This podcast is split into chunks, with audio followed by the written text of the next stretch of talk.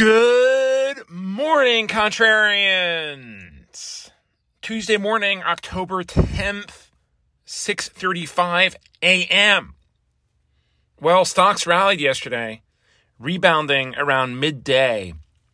And the catalyst for this appears to have been Fed officials who came out with some dovish commentary in their speeches yesterday, saying that they may not keep hiking interest rates as was feared. And what this did is demonstrated that investors actually did care about items outside of the Middle East conflict, as we had a nice rally into the close.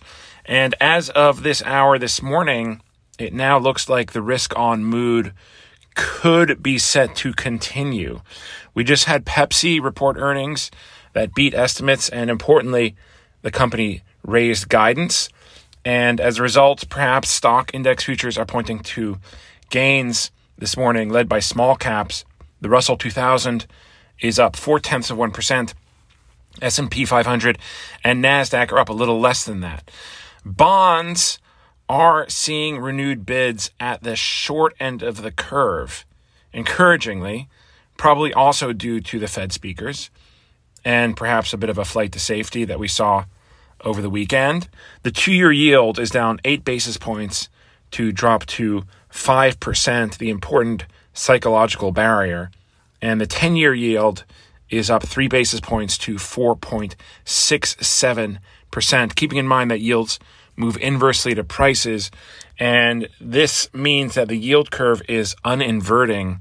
This has been, at least the three, uh, the two ten yield curve. This has been, this is something that's been in the cards going back to last week, actually. And uh, so, yeah, watch those developments. I don't know exactly what it means. I think that it is, it basically it means the Fed is going to uh, stop hiking. So consistent with all this. And then over in commodities land, mostly unchanged. We do have copper down seven tenths of one percent. There was some bad news out of China overnight. Country Garden, I believe, is insolvent. That's one of their real estate developers.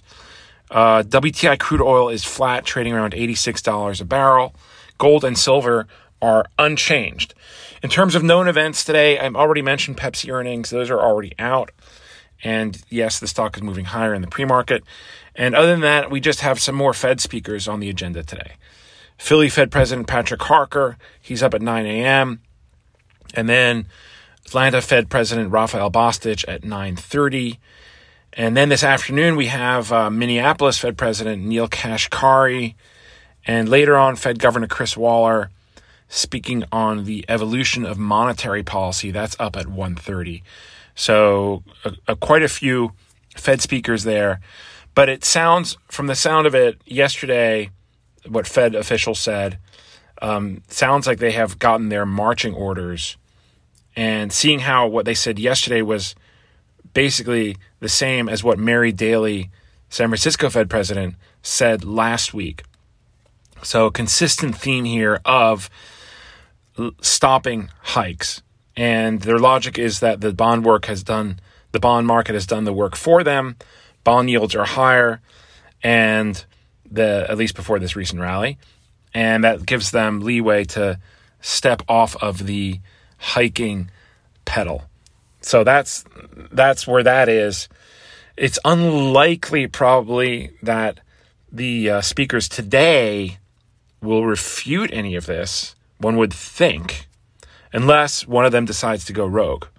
And actually, Bostic and Kashkari are two pretty good candidates for doing exactly that. And they are speaking uh, today. Although it's worth pointing out that Bostic is just an alternate voting member this year, not a full voting member. He's likely to vote if somebody's absent. Other than that, he's not going to vote. And also, he likes shooting off his mouth. He was out there last week quite a bit too. Kashkar, we haven't heard from so much, so that could be a wild card. But that's it uh, for today. Other than that, it's maybe a little shocking how quickly that investors have moved on from these geopolitical concerns. These were paramount, front and center over the weekend and into yesterday morning, and now they appear to be gone, at least where investors are concerned.